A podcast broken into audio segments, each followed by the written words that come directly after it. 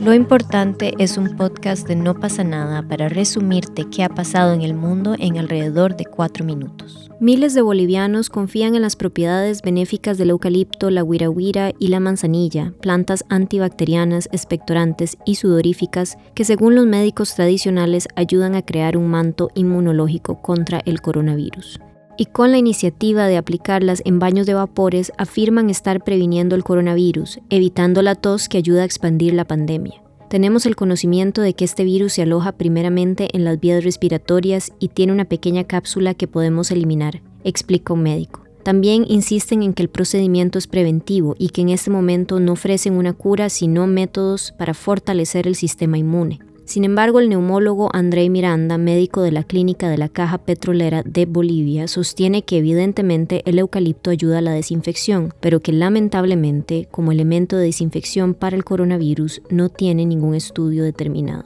Sin embargo, dice, hay que respetar la cultura del país y de que puede ayudar, puede ayudar pero no podemos cometer el error de hacer cámaras de desinfección únicamente con elementos herbarios, sostiene. La parte ancestral tiene que ir de la mano con la parte científica. El médico insiste en que las personas deben de seguir el distanciamiento social, el lavado de manos, el uso de gel de alcohol, el uso de las mascarillas y las otras medidas recomendadas. En Ecuador continúan reportándose historias de calvario al tratar de recuperar los muertos de las morgues de Guayaquil hayan muerto por coronavirus o no, el desorden y crisis en el sistema funerario de esta ciudad ha significado la dificultad de los familiares para recuperar los restos de sus seres queridos, porque en muchos casos ni siquiera saben dónde están. No le he hecho la culpa al hospital o a la morgue. Yo quisiera que mi papá apareciera y darle una cristiana sepultura, darle un ramo de rosas a mi viejo, dice un hombre a la AFP. Su padre era un paciente que recibía diálisis y la obstrucción de un catéter le causó la muerte el 31 de marzo. El hombre cuenta que recibió la bolsa y la abrió para ver si era su padre, pero se encontró con el cuerpo de otra persona. Entonces le dieron la oportunidad de hurgar entre los muertos, incluidas víctimas de COVID-19, pero por miedo al contagio decidió no hacerlo. El caos hospitalario y funerario por la pandemia ha sido agravado por el toque de queda que impusieron las autoridades para detener la propagación, lo que llevó a que muchos cuerpos pasaran días en las viviendas antes de ser retirados. El gobierno ecuatoriano, que en las últimas semanas sacó cerca de 1.400 cadáveres de casas y hospitales de Guayaquil, informa a través de un portal electrónico dónde han enterrado los cuerpos. Dos cementerios han sido ampliados para tal fin.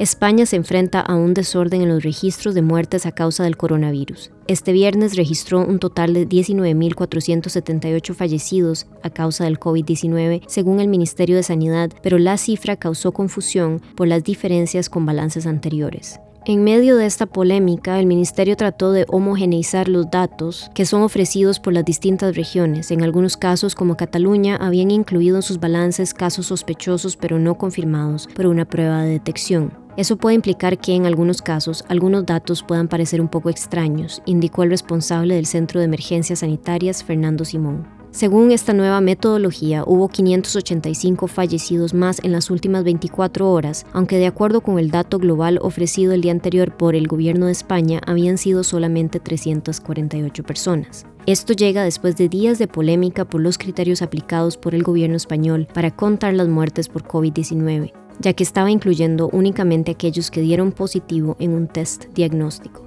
Esos tests, especialmente en el comienzo de la epidemia, no se podían practicar de forma generalizada porque no había suficientes. Y Brasilia cumple esta semana 60 años de ser la capital de Brasil. El 21 de abril de 1960, Brasil inauguró la ciudad futurista, construida en medio de su despoblada meseta central. La ciudad se construyó en cuatro años, que fue un récord, y sin mirar en sus costos, los cuales dejaron una carga pesada para las finanzas del país. Para aportar agua a esta región de extrema sequía por una gran parte del año, hubo que construir un lago artificial, el Paranoá, de 40 kilómetros cuadrados. La concepción de Brasilia formó parte del proyecto de modernización nacional, el cual la definía como una revolución geopolítica, ya que después de haber permanecido casi 200 años al borde del mar, la población de Brasil tomaba posesión del resto de su territorio. Estas fueron las noticias internacionales más importantes a esta hora. Yo soy Luisa, nos escuchamos la próxima semana.